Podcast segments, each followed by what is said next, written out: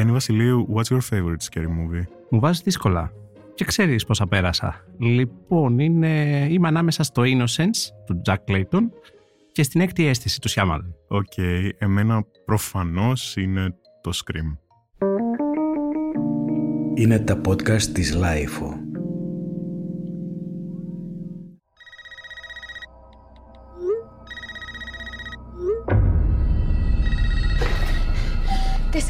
Isn't funny, Amber. Would you like to play a game, Tara?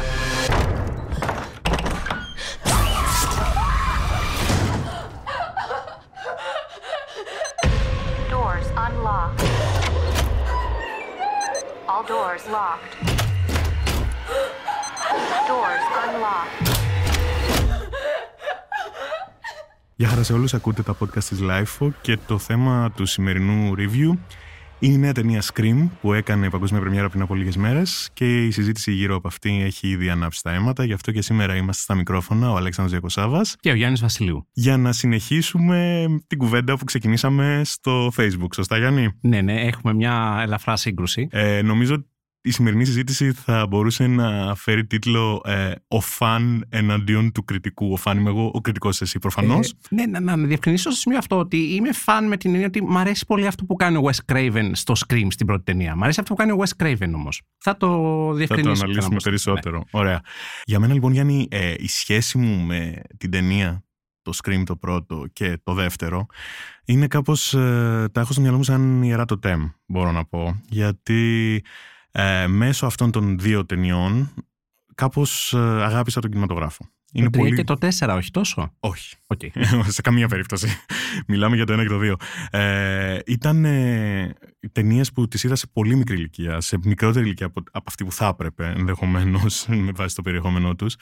Ε, και θα σου πω ακριβώς πώς ε, έγινε το σκηνικό. Θυμάμαι ότι όταν βγήκε το Scream 2, ήμουν ε, 11 χρονών, ήταν το 98. 98, όχι. Ναι, στην Ελλάδα ήταν το 98 λοιπόν. Και κάπως κατάφερα και τρύπωσα με ένα φίλο στο σινεμά που παίζονταν στη Ρόδο που και μεγάλωσα. Και είδα πρώτα το 2. Α.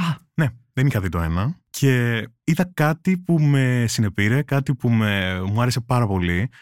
Ε, και με βάση πάντα το splatter κομμάτι που στο, ως εικόνα πούμε, στο μυαλό ενός 11χρονου φάνταζε κάτι τεράστιο, κάτι πρωτόγνωρο. Ε, και το δύο είναι και πιο άγριο από το είναι πρώτο. Πιο άγριο, είναι πιο άγριο.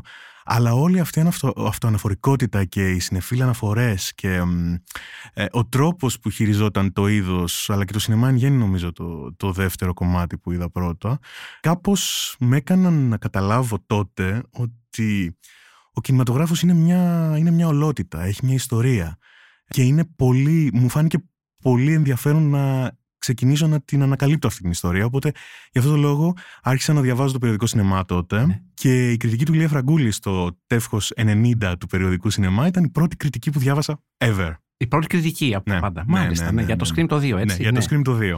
Ε... Οπότε καταλαβαίνεις ότι ε, έχω μια πολύ πολύ προσωπική και ιδιαίτερη σχέση με αυτές τις ταινίες. Οπότε θέλω να μου πεις και εσύ τη δική σου. Πρέπει να πούμε δηλαδή ακριβώς αυτό που είπες, ότι το Scream του Craven είναι η ταινία που ουσιαστικά φέρνει, γιατί έχει αυτή την επιτυχία, τον μεταμοντερνισμό στο σινεμά. Έχει επιχειρήσει, υπάρχει πριν το Last Action Hero του 1993 με τον Schwarzenegger, το οποίο δεν πήγε καλά πάνω στα ταμεία. Ο ίδιος ο Craven έχει κάνει ένα πολύ ωραίο sequel στον εφιάλτη το δρόμο της Λεύκια που είναι μετά, το νέο εφιάλτη, το οποίο επίσης δεν έπιασε, αλλά δεν το έβαλε κάτω πήγε σε ένα πολυφορεμένο είδος το slasher, γιατί το slasher έχει τη δική του συνταγή, είναι ένα είδος στο οποίο δεν μπορείς να κάνεις πολλά πράγματα. Οπότε σκέφτηκε ότι ο τρόπος για να ανανεώσει το είδος είναι να μιλήσει για το είδος, να μιλήσει διακινηματογραφικά, να το κάνει πιο μέτα. Θα ήθελα στο σημείο αυτό όμως να επισημάνω κάτι, να κάνω μια μικρή παρένθεση, mm. αν μου επιτρέπεις. Υπάρχει ένας δημιουργός λοιπόν που λέγεται Woody Allen, για τον οποίο θα έχεις ακούσει. Ακούστα. Στον οποίο, ναι, στον οποίο υπάρχουν δύο πράγματα που δεν του πιστώνουμε. Το ένα είναι ότι ουσιαστικά ήταν ο πρώτος που εισήγαγε το ψευδοντοκιμαντέρ στο σινεμά σε κυκλοφορίες ε, ευρείας ε, κατανάλωσης με το Take the Money and Run. Και ο άλλος είναι ότι με το Play It Again Sam του Herbert Ross που είναι σε δικό του σενάριο και βασίστηκε στο θεατρικό του είναι μάλλον η πρώτη ταινία τόσο ευρείας κατανάλωσης και τόσο, που τόσο ευθέως είναι διακινηματογραφική, είναι μέτα. Mm. Στην ταινία δηλαδή ο Woody Allen είναι ένας που είναι, έχει πάρα πολύ μεγάλο έρωτα για τον Humphrey Bogart και για την Καζαμπλάνκα. Οπότε ε, προσπαθεί να φλετάρει ε, και χρησιμοποιεί σαν role model του τον Humphrey Bogart, με τον οποίο συζητά μέσα στην ταινία. Έχει αναφορές μέσα στις ταινίες, έχει μια τρίτη πράξη που είναι ολόκληρη η Καζαμπλάνκα, αλλά μην το χαλάσω, ένα twist πάνω στην Καζαμπλάνκα. Ε, Απλώς μετά από αυτό κάθισε λίγο και ερχόμαστε στα 90s, το οποίο έρχεται το Scream από το πουθενά. Δημιουργεί ένα τύπου πολιτισμικό σοκ στις αίθουσες και από εκεί και πέρα έχουμε ένα κύμα μεταμοντερνισμού στο σινεμά. Αυτό ήταν λοιπόν που έκανε το Scream. Και που Οπότε το στην κάνει ουσία ο μια- Woody Allen το, το έκανε σε τελείως διαφορετικό είδος. Έτσι, με Ναι, τον ναι, όχι δικό στο του χώρο. τρόπο. Ναι, ναι, ναι, ναι. Έτσι.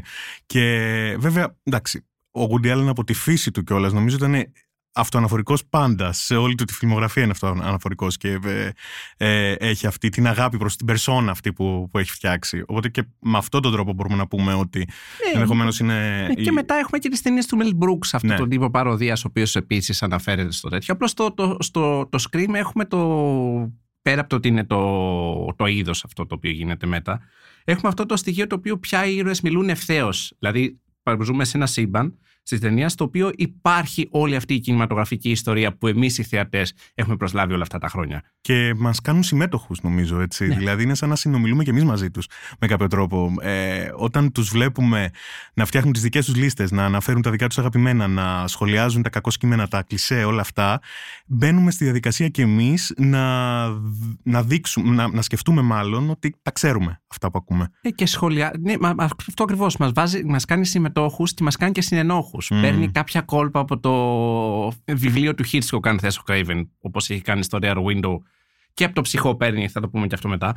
Ε, δηλαδή, την ώρα που, ας πούμε, που ένας πρωταγωνιστής σχολιάζει ένα κλισέ του είδους και εμείς ξέρουμε ότι υπάρχει αυτό το κλισέ, ταυτόχρονα δαγκωνόμαστε γιατί το κλισέ θα επιβεβαιωθεί και θα θέλαμε να μην επιβεβαιωθεί. Αλλά μας αρέσει. Ταυτόχρονα θέλουμε και δεν θέλουμε.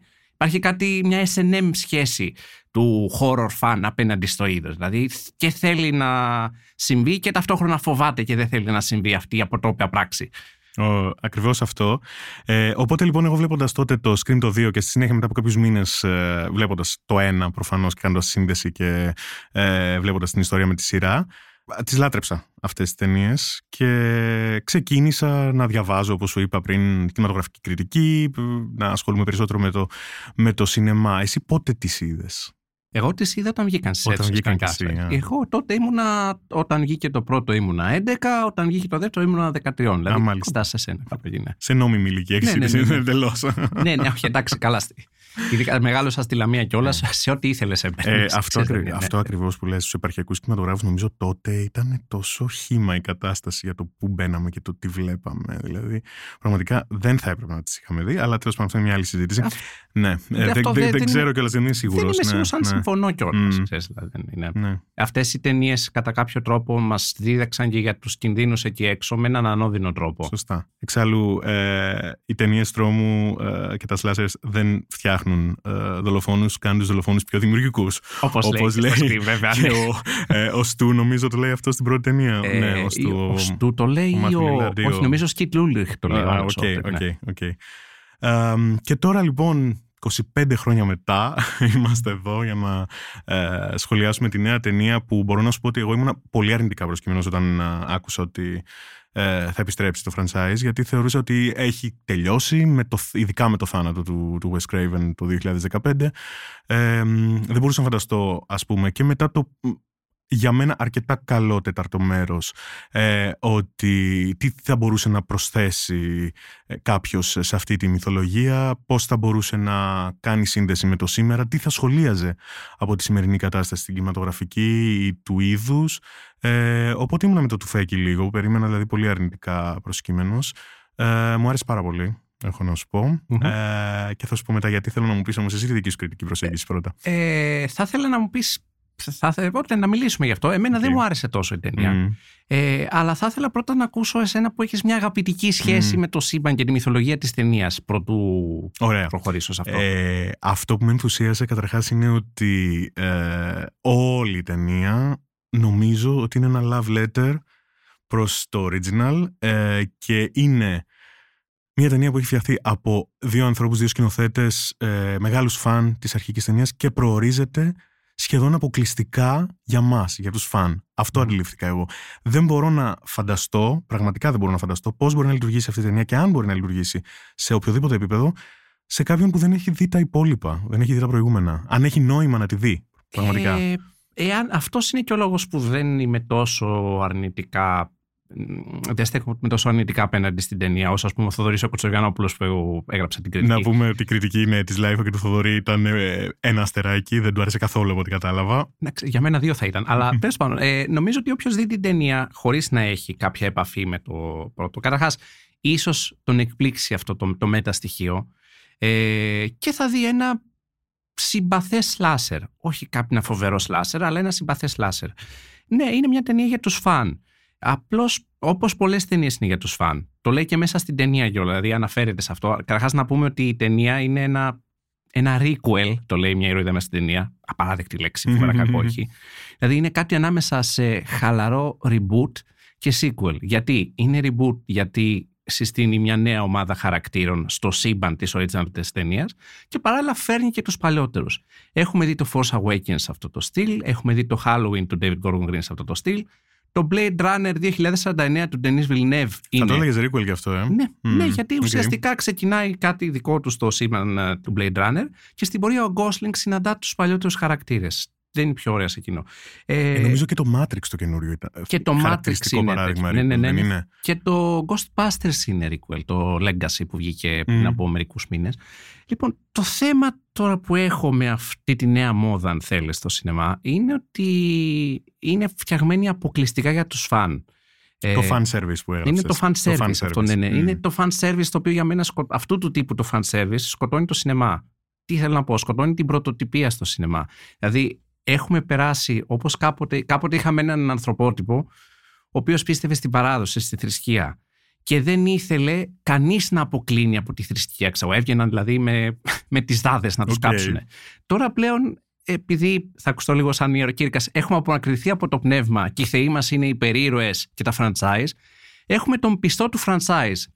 Είναι αυτός ο Ταλιμπάν, ε, αυτός ο τιφόζο που δεν θέλει κάθε ταινία να αποκλίνει στο παραμικρό από την παράδοση του franchise και αν αποκλίνει θα, εξοργ- θα εξοργιστεί. Το έχει σχολιάσει πολύ ωραία και στο Cabin in the Woods, μια άλλη μια μετατενία, ο Είναι Drew Goddard. υπέροχη ταινία. Είναι υπέροχη ταινία, όντως, ναι. ναι. Λοιπόν, το, τώρα το, το Scream, αυτό το Scream τι με ενοχλεί, είναι ότι το βλέπεις και είναι δια- ένα διαρκές κλείσιμο του ματιού στην πρώτη ταινία, αναπαράγει σκηνές από την πρώτη ταινία. Όλη η τρίτη πλα- η πράξη είναι κόπια, έτσι. Είναι φοβερό αυτό. Δηλαδή, Ναι, Εμένα αυτό με ενθουσίασε, αλλά καταλαβαίνω την ένστασή σου πάνω σε αυτό. Δηλαδή, Yes. είδα ότι όλο το κομμάτι, το, το κλείσιμο, ας πούμε, της ταινίας. Θα ξεκινήσουμε να λέμε κάποια spoilers να πούμε σε αυτό το σημείο. Ναι, ναι. Ε, θεωρώ ότι όσοι δεν την έχετε δει, εδώ πρέπει να σταματήσετε να ακούτε το podcast. Αλλιώς να το ακούσετε αφού τη δείτε.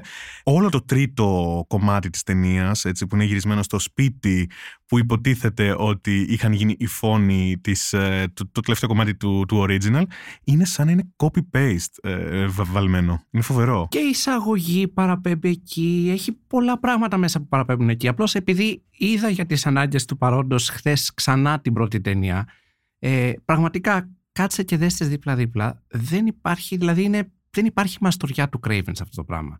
Δηλαδή ότι βλέπεις την εισαγωγή του original, ξεκινάει. Έχεις την Drew Barrymore. Ε, χτυπάει το τηλέφωνο, ε, καίγεται το popcorn, είναι ο γκόμενος έξω, ε, ε, είναι κάπου είναι ο δολοφόνος, μετά έρχονται οι γονείς, αλλά τις έχει κόψει το λαρίγκι, οπότε προσπαθεί να φωνάξει και δεν μπορεί να φωνάξει. Δηλαδή σιγά σιγά κλιμακώνεται, έχει πάρει φωτιά το σπίτι, το, η κουζίνα. Και όλο αυτό καταλήγει σε μια εικόνα πάρα πολύ χαρακτηριστική που είναι κάπου κρεμασμένη και κατακρεουργημένη Drew Barrymore και είναι ξέρεις έτσι με ομίχλη, φωτισμένη εξπρεσιονιστικά. Όλη η εικονογραφία που περιγράφεις είναι θρηλυκή για την pop κουλτούρα των 90s, έτσι. Ναι. Να πούμε εδώ. Όλο αυτό. Όλη η αρχική Δεν σκηνή. είδα ούτε μια τέτοια εικόνα στο καινούριο Scream. Ούτε επίσης, δηλαδή αυ- αυτό είναι το, το πρόβλημά μου. Ακόμα και οι σκηνές, δηλαδή τα set pieces, τα horror, ας πούμε. Το μοναδικό που μπορείς να πεις ότι είναι λίγο πιο εφευρετικό είναι αυτό που είναι εκείνος ο πιτσιρικάς που τελειώνει τον ντους, που είχε και την αναφορά στο ψυχό. Ναι, ναι, ναι. Και περιπλανιέται στο σπίτι και έχουμε μια σειρά από υποσχέσεις για jump scares που ποτέ δεν ολοκληρώνονται. Εκτός του ότι Από αυτό τις είναι... πόρτες που Ναι, ναι, ναι, ναι, ναι. η πόρτα του Περιμένουμε- ψυγείου, η πόρτα... Ναι, ναι, ναι. που Το θα- jump scare είναι το ναι, απότομο ναι, ναι, ναι, ναι, τι ναι, είναι ναι, ναι, πίσω από την πόρτα και λοιπά. Αυτό. Ναι. Οπότε, ναι, περιμένεις δηλαδή ότι θα εμφανιστεί από κάπου ο Ghostface, δεν εμφανίζεται, μέχρι που κάποια στιγμή εμφανίζεται. Εκτός του ότι είναι ένα πολύ γνώριμο, ας πούμε, τέχνασμα του, του σινεμά τρόμου, με αυτόν τον τρόπο, δηλαδή, ξέρεις, τόσο έτσι, τόσο επαναλαμβανόμενα, το κάνει και ο ίδιος ο Craven στη σκηνή με το διευθυντή. Και έχει επίσης, δηλαδή, το κάνει και σε μια σκηνή που είναι η Νίβ Κάμπελ στο σπίτι της, ε, ανοίγει το ψυγείο, το κλείνει και δεν είναι αυτός από πίσω. Μμ. Θέλω να πω επίσης χαρακτηριστικά δηλαδή για να δείξω τη διαφορά ανάμεσα στον καλό σκηνοθέτη και στον ε, σε Διεκπαιρεωτή. αυτόν που κάνει στο διεκπαιρεωτή. Ε, δηλαδή επιστρέφεις στο σπίτι της η Νιβ Κάμπελ μετά από αφού έχει γίνει όλο αυτό το φωνικό την επόμενη μέρα τη βλέπουμε, μιλάει στο τηλέφωνο. Είναι μια πολύ απλή σκηνή, μιλάει στο τηλέφωνο. Την ακολουθεί ο φακός καθώς ανεβαίνει τις σκάλες έξω από το σπίτι και ξαφνικά ανοίγει το πλάνο και βλέπουμε ένα δάσος από πίσω. Οπότε αυτή είναι μόνη της στο δάσος. Έχει ήδη θέσει, ας πούμε, τα υλικά προκειμένου να ακολουθήσει η επόμενη σκηνή τρόμου. Μμμ. Δεν υπάρχει αυτή η προπαρασκευή στο καινούριο Scream. Δηλαδή και για μένα γι' αυτό το λόγο, ο ένας από τους λόγους που δεν είμαι ικανοποιημένος από το Scream είναι ότι δεν είναι ούτε τόσο καλό slasher. Δεν Ναι. είναι τόσο, επα- τόσο μαστοριά αυτό που Μμ. κάνουν. Ναι, καταλαβαίνω τι λες. Νομίζω ότι εδώ έχει να κάνει καθαρά με το θέμα των expectations, ωστόσο. Δηλαδή, τι περίμενες να δεις εσύ και τι περίμενα να δω εγώ.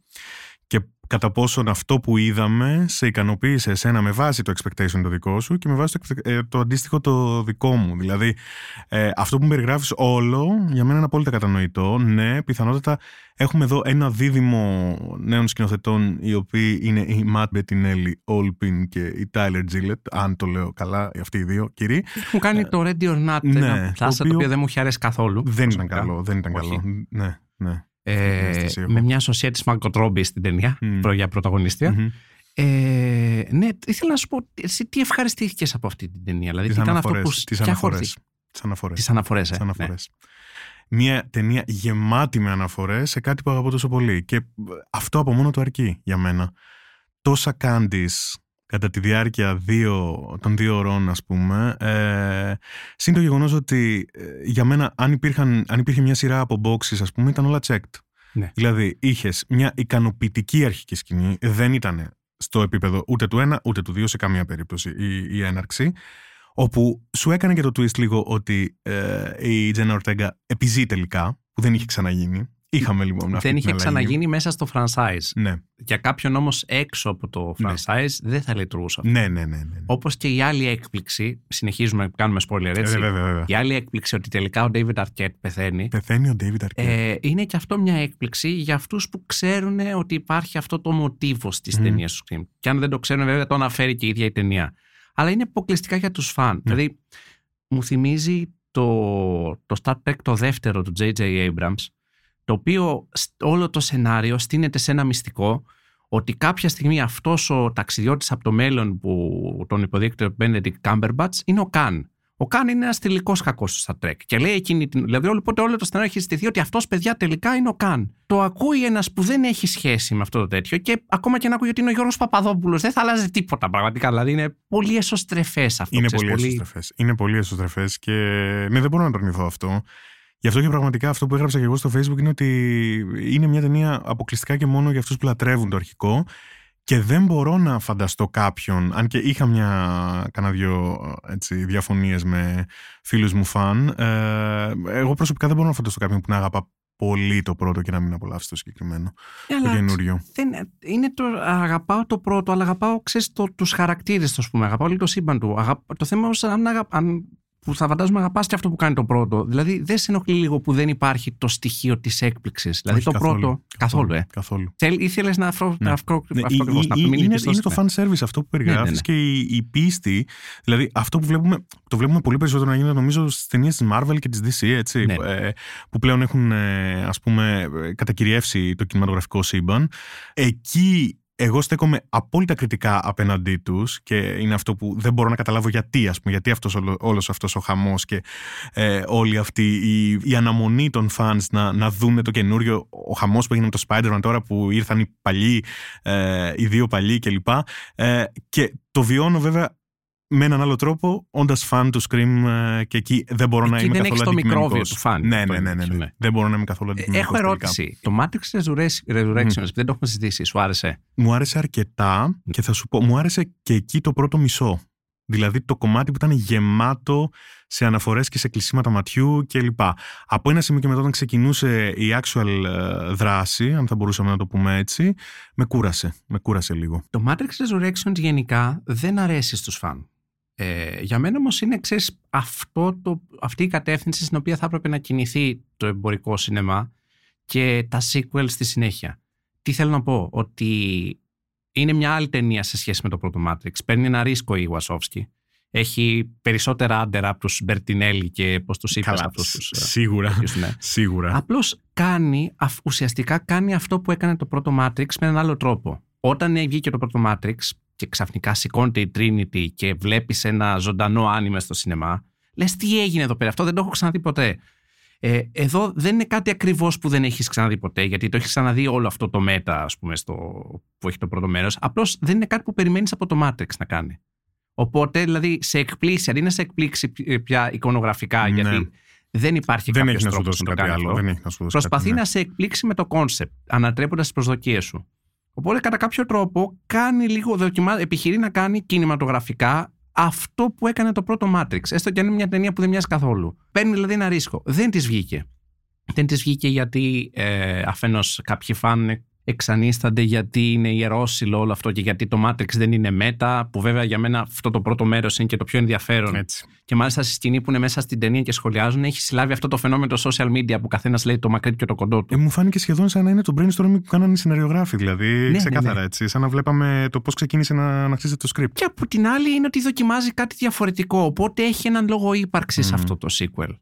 Ε, δηλαδή, έχω, το Force Awakens όταν είχε βγει, όλοι οι φαν ήταν τρελαμένοι. Εάν τους ρωτήσεις τώρα 10 χρόνια μετά, θα πούνε Α, μα, το Force Awakens, ποιο είναι αυτό; Γιατί δεν έχει τελικά, δηλαδή είναι κάτι που ικανοποιεί, θεωρώ, είναι κάτι που ικανοποιεί το αυτό που θε, το φαν, γιατί δεν απογοητεύεται. Λέει τουλάχιστον δεν απογοητεύτηκα και είδα αυτά που ήθελα να δω. Αλλά μες στο πέρασμα του χρόνου δεν είναι κάτι το οποίο θα αγαπήσεις Ναι. και θα καταφεύγει ξανά. Γιατί να ξαναδείς το τελευταίο scream όταν μπορείς να δεις το scream του Craven, το πρώτο ή το δεύτερο; Καλά, ναι, εντάξει τώρα. Ναι, αυτό, εντάξει, αυτό που θέτεις είναι, είναι προφανής η απάντηση. Ωστόσο, να σε ρωτήσω εγώ το εξής. Ναι. Ε, σκηνοθετικά, Ναι. καταλαβαίνω απόλυτα αυτό που περιέγραψες και μάλιστα με το παράδειγμα του Craven, ας πούμε, και τις σκηνές συγκεκριμένες που ανέφερες, ε, είναι ξεκάθαρο. Προφανώς μιλάμε για διεκπαιρεωτέ, μιλάμε για δύο άτομα που δεν έχουν σε καμία περίπτωση το ταλέντο του, του μάστορα, ας πούμε, του, των slashers. Α, ε, σεναριακά, ωστόσο, θέλω να σε ρωτήσω, τι θα ήταν αυτό, ας πούμε, που εσένα θα, για, για σένα θα πήγαινε το νέο Scream σε ένα άλλο τελείως διαφορετικό level;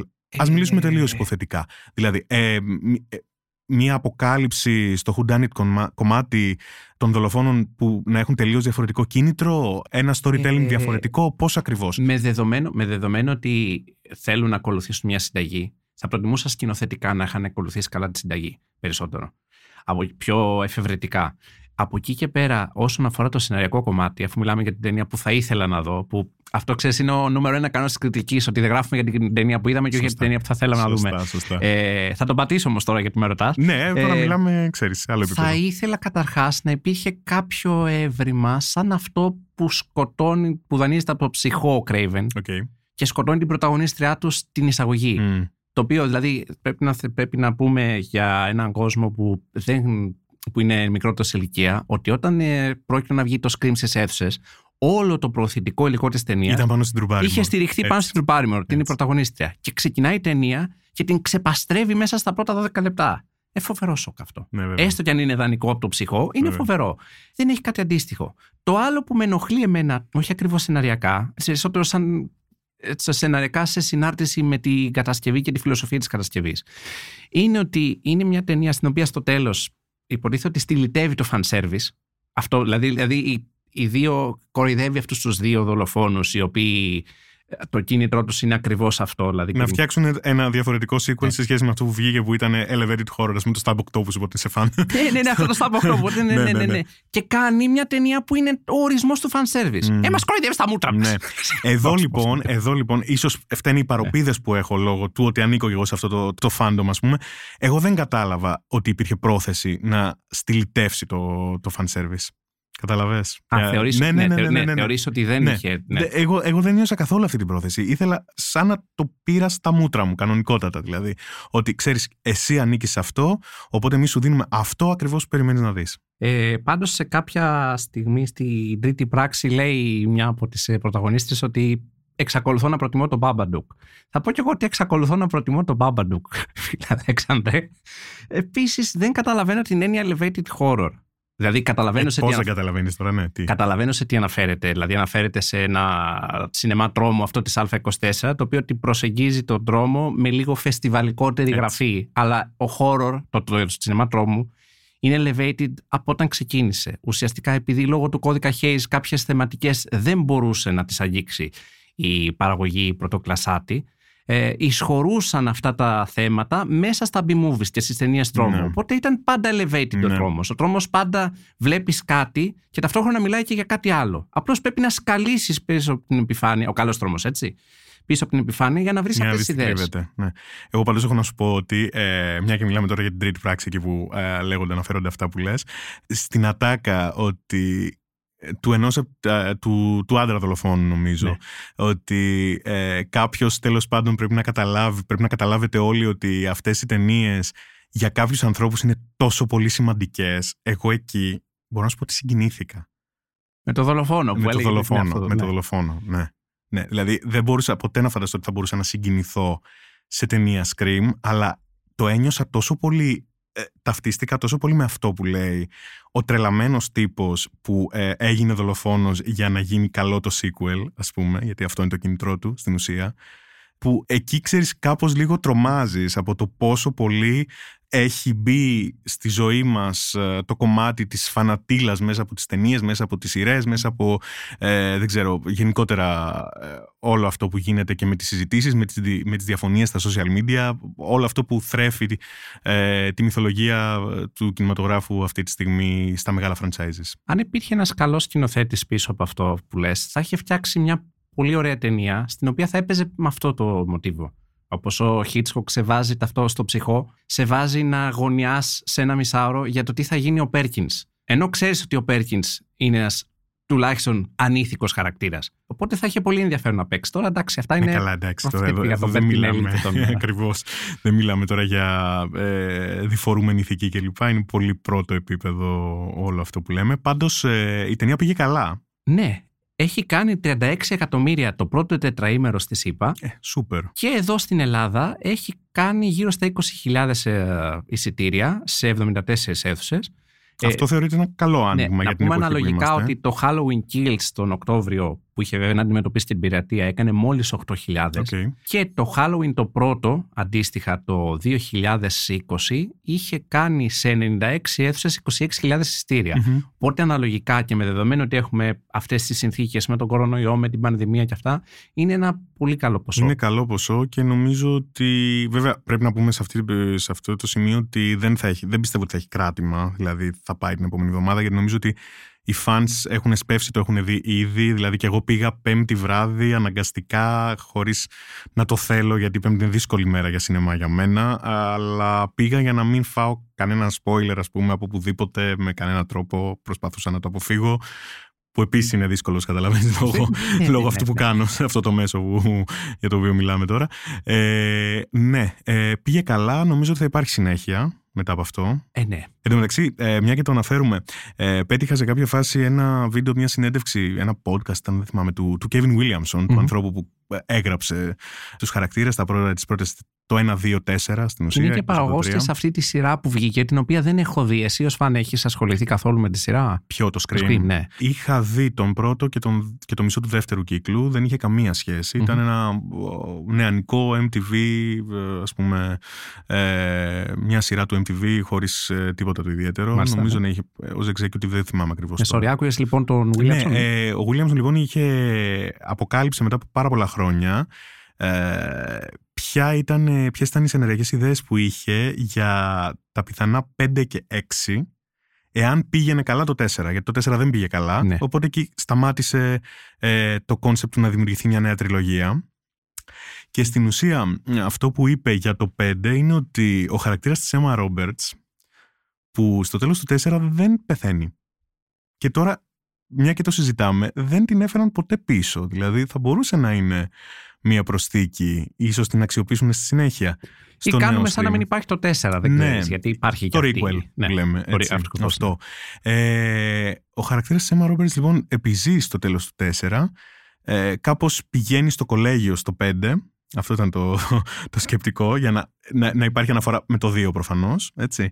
Και αντιμετωπίζει ένα νέο δολοφόνο που την κάνει χωρίς τη θέλησή της γιατί κάπως έχει γίνει καλή, δεν κατάλαβα ακριβώς τι ήθελε να πει ε, ότι έχεις δολοφόνο απέναντι σε δολοφόνο Μμμ. που προσπαθούσε να την ε, βάλει στο παιχνίδι για να δολοφονούν μαζί. Αυτό ήταν το κόνσεπτ του πέντε. Μάλιστα. Οκ. Ναι. Ακούγεται ενδιαφέρον. Μμ. Μπορεί, να, μπορεί να και ο David Arquette μπορεί να επιστρέψει. Θέλω να πω. Μπορεί να, είναι, να τον βλέπει η Courtney Cox ε, σαν, ε, σαν όραμα. Κάπως, ξέρω, ε, σαν στη- όραμα. στον καθρέφτη του μπάνιου της. ε, Οκ, σ- πεθαίνει ο Αρκέτ, σε συγκίνησε σε αυτό εκείνη τη Ε, ναι, στιγμή. βέβαια. Πάρα Ναι. πολύ. Μετά από 10 λεπτά Πάρα πολύ. Δηλαδή, ε, το είναι... θυμόσουν ότι έχει πεθάνει ο Αρκέτ. Ωραία, το θυμόμουν. Εσύ το θυμόσουν. Εγώ το Η Courtney θυμόμουν. Cox μέσα στην ταινία, ο χαρακτήρας σου φαίνεται ότι το θυμάται. Όχι, δεν, το έχει καμία θυμάται, βαρύτητα. Δεν το θυμάται. αυτό Δεν το το θυμάται. Καλά, η Courtney Cox ε, δεν μπορούσε να είναι και λίγο ανέκφραστη για τους γνωστούς λόγους που είναι ανέκφραστες οι, οι ηθοποιοί της σε, σε πολλές περιπτώσεις, ας πούμε, λόγω αρκετών πλαστικών και αυτό είναι πολύ. Ναι, αυτό υποτίθεται ότι περίεργο, υπάρχει ένα δυστυχώς. άρθρο κανόνας ότι δεν είναι σωστό να μιλάμε, ειδικά και στα κείμενα, για το πρόσωπο των ηθοποιών Ναι, και ναι, για αυτά. ναι, ναι. Απλώς σε κάποιες περιπτώσεις, δηλαδή όταν ας πούμε, είναι μια ταινία εποχής, δεν μπορεί να βλέπεις ένα πρόσωπο τόσο αλλοιωμένο από Ισχύει. πλαστικές. Και έχω την αίσθηση ότι έχει πέσει σε αυτή τη λούπα και η Kate Blanchett. Τώρα τελευταία, μια και το λέμε. Δεν ξέρω. Γιατί με βάση το Don't Look Up, ε, καλά, εκεί είχε προσθέτηξη, είχε μακιγιάζ, Είχε πάρα μακιγιάζ πολύ για να κλπ. φαίνεται ίσως έτσι. ναι. Αλλά νομίζω κάπου, ε, δεν ξέρω, κάπου το είδα γραμμένο αυτό, δεν θυμάμαι ποιος το, ποιος το έγραψε, ότι ε, κάτι παρόμοιο συμβαίνει και με το Nightmare Alley τώρα Ναι. του Guillermo del Εντάξει, Toro. βέβαια Ναι. οι ταινίες του Del Toro έχουν λίγο μια φωτογραφία Μμ. κάπως ε, φανταστική, κάπως ελαφρώς καρτουνίστικη, Μμμ. όχι με την κακή έννοια. Οπότε μπορεί να είναι πολύ, πολύ λία η επιφάνεια του Ναι. προσώπου της. Δηλαδή να μην φαίνεται τόσο υπόλοιπα. Αυτά δεν ξέρω, δεν, δεν το είδα ακόμα τον Nightmare Δεν Alley, ξέρω, ναι. δεν ξέρω, δεν ξέρω. Ναι, είναι, είναι λίγο περίεργο τώρα αυτό. Ναι, δεν ξέρω αν η Courtney Cox λοιπόν θυμάται τον. Ε, Ο χαρακτήρας πρώην γενικά σύντροφό φαίνεται σαν να της. μην έχει καμία επίδραση πάνω της μετά από λίγο. Δηλαδή, ενώ έχει χάσει τον άνθρωπό της. Οπότε όλο αυτό είναι λίγο αβαρές που συμβαίνει στον Αρκέτ. σαν να πήγε χωρίς. Σαν την καλαμιά στο Άκλα, γάμο. άκλαυτος, Σαν το άκλαυτος. σκυλί στα βέλη. Άκλαυτος Ναι. πήγε ο Ντέιβιντ λοιπόν μετά από τόσα χρόνια, μετά από εννιά μαχαιριές, πόσο έλεγε ότι είχε, ότι είχε φάει, που του, που του επηρέασαν το νευρικό του σύστημα, που κούτσανε, που όλα αυτά τέλος πάντων που έχουν Πυροβολισμούς, γίνει. ξέρω, Ναι, έχει ναι, πάθει, ναι, ναι, ναι, τέτοιο, πήγε, ναι. πήγε λίγο άκλαυτος. Έχει τραβήξει πολλά αυτός. Θυμήθηκα τώρα εκείνο το όταν είχε παντρευτεί η Courtney Cox στον Αρκέτ, Ναι, που βέβαια. είχε βάλει το Αρκέτ στο επώνυμο Στο της. 3 ήταν αυτό νομίζω. Ναι, ναι, ναι. Ναι, Και στα generic του τρία ήταν αυτό. στα, στους τίτλους αρχής της σειράς στα φιλαράκια είχαν βάλει όλες οι πρωταγωνιστές της ε, David Swimmer Arquette, Αλήθεια. Matthew Perry Arquette. Ναι, ναι, ναι, Είχε για γίνει μερικά αυτό επεισόδια, ναι. Τέλειο, καταπληκτικό. Ωραία, εντάξει, οκ. Νομίζω ότι κάπως ε, τα είπαμε όπως έπρεπε να ειπωθούν. Ναι. Από την άποψη ότι ε, εγώ εξακολουθώ και ανατριχιάζω στη σκέψη του αυτού του ε, requel και του πόσο ωραία πέρασα, του πόσο πολύ ας πούμε μου ικανοποίησε αυτά που περίμενα. Εσύ από την άλλη μας είπες όλες τις ενστάσεις σου, έτσι. Εντάξει, πιστεύω ότι για ταινία γαλαρίας, για ταινία για μεταμεσονύχες προβολές, δεν είναι και η χειρότερη επιλογή που μπορεί να έχει κάποιος αυτές τις μέρες. Αν έπρεπε να κάνεις ένα countdown, ας πούμε, από την καλύτερη προς τη χειρότερη στις πέντε ταινίες της ε, μυθολογίας, ποιο θα ήταν αυτό; Θα Ηχοληψία, πρέπει, να ξαναδώ, επεξεργασία και θα πρέπει να επιμέλεια, ξαναδώ το 3 και το φέδωνας 4. στενάς Τα οποία δεν τα και τα έχω δει μόνο μία μεροκοκκίνη. φορά, δεν Οκ. τα Ήταν θυμάμαι μια τόσο παραγωγή καλά. της Lifeo. Έχω την αίσθηση ότι αυτό εδώ είναι πιο κάτω απ' όλα. Μμμ. Όπως, το, όπως δηλαδή το, το έχω μέσα στο κεφάλι μου φαίνεται είναι πιο κάτω απ' όλα. Ακόμα και από το 3, ε. Ναι. Πολύ κακό το 3. Είναι τόσο κακό Είναι το 3. κακό Θυμάμαι το ότι τρία. κάνει κάτι ενδιαφέρον το 3, αλλά ξέρεις, έχω μια αίσθηση. από Ναι, το ναι, ναι, κεφάλι δεν, μου. δεν το Ναι. θυμάσαι Ναι. ναι, ε, συγκεκριμένα. Θέλω να τα επισκεφτώ Ε, ξανά. καλά, το 3 τρία, εντάξει, για τουλάχιστον. μένα η απουσία του Williamson από το σενάριο του 3 ήταν πο- πολύ πολύ αισθητή έτσι, και, ε, και το βρήκα και ότι είχε βασική έλλειψη χιούμορ και πολύ αντιπαθείς χαρακτήρες. Αυτές ήταν, οι- αυτές ήταν οι δικές μου ενστάσεις με σ- σχετικά με το 3. Αλλά Ήταν ναι, για- αυτό που ήθελες να πεθάνουν όλοι το 3, ναι, θυμάμαι ναι, καλά. ναι, έτσι, γιατί δεν ναι. σε ένοιαζε αυτό; Ναι, οπότε είναι, ξέρεις, είναι αυτό το...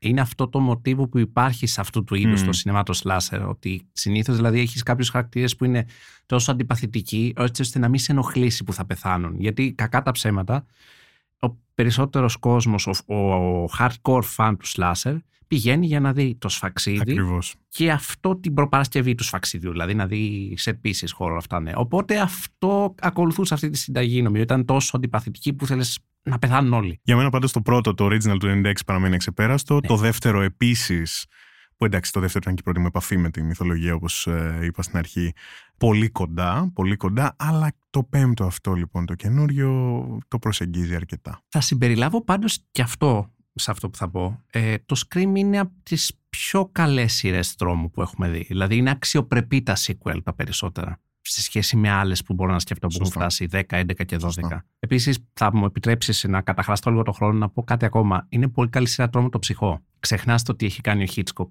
Αλλά το 2 και το 3 το ψυχό είναι πολύ ενδιαφέρουσες ταινίες. Και μάλιστα το ψυχό το 3 έχει μια εικονογραφία τύπου Αρζέντο. Ε, Το και- τρία ήταν που το σκηνοθέτησε ο Πέρκινς ο ο ίδιος. πήγες ο Ναι, Πέρκινς, ναι, ναι, ναι. ναι. Και είναι από τα καλύτερα slasher της δεκαετίας. Το remake του Gus Van Sant; Το remake του Gus Van Sant είναι η πιο ακριβή πειραματική ταινία που έγινε ποτέ. πραγματικά. είναι το μεγαλύτερο γιατί για μένα στην ιστορία, ας πούμε. Ε, ενδεχομένως ένα ε, αντίστοιχο γιατί είναι το remake του Funny Games του Αμερικάνικου από τον ίδιο τον Χάνε και μεγαλύτερο κιόλας γιατί ίσως. Ναι, δεν υπή- ίσο- για- όπως είπε και ο ίδιος ο Χάνεκη, απλά για να δουν περισσότεροι άνθρωποι την ταινία μου. Αυτό. Απλώς ειδικά το ψυχό, του δώσανε ένα, του σου βάλουμε λεφτά και έκανε ένα art installation. Είναι πιο κοντά στη video art παρά στο σινεμά αυτό Μμμ. που κάνει ο Gus Van Sant. Είναι σαν να, σαν να θέλει να δείξει ότι ακόμα κι αν πάρουμε μια ταινία και την κοπιάρουμε πατητούρα που λέγαμε μικρή, Έτσι. ξέρεις, ναι, Ναι, ναι, ναι. σκηνή προς σκηνή, κάδρο προς κάδρο με άλλους ηθοποιούς και διαφορετικό χρώμα, δεν θα είναι το ίδιο. Δεν θα την προσλάβουμε με τον ίδιο τρόπο. Γιάννη Βασιλείου, σε ευχαριστώ για αυτή τη συζήτηση. Νομίζω ότι τη χρωστάγαμε στους εαυτούς μας μετά από αυτά που ξεκινήσαμε να λέμε και να γράφουμε. στα Αλέξανδρα, και εγώ social. σε ευχαριστώ. Μέχρι την επόμενη φορά λοιπόν ήταν ε, άλλο ένα επεισόδιο από τα podcast LIFO, The Review.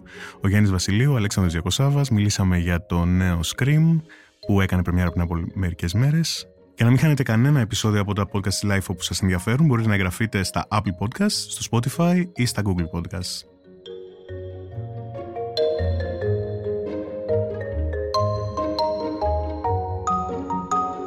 Ηχοληψία, επεξεργασία και επιμέλεια, φέδωνας χτενάς και μερόπι κοκκίνη. Ήταν μια παραγωγή της Λάιφο. Είναι τα podcast της Λάιφο.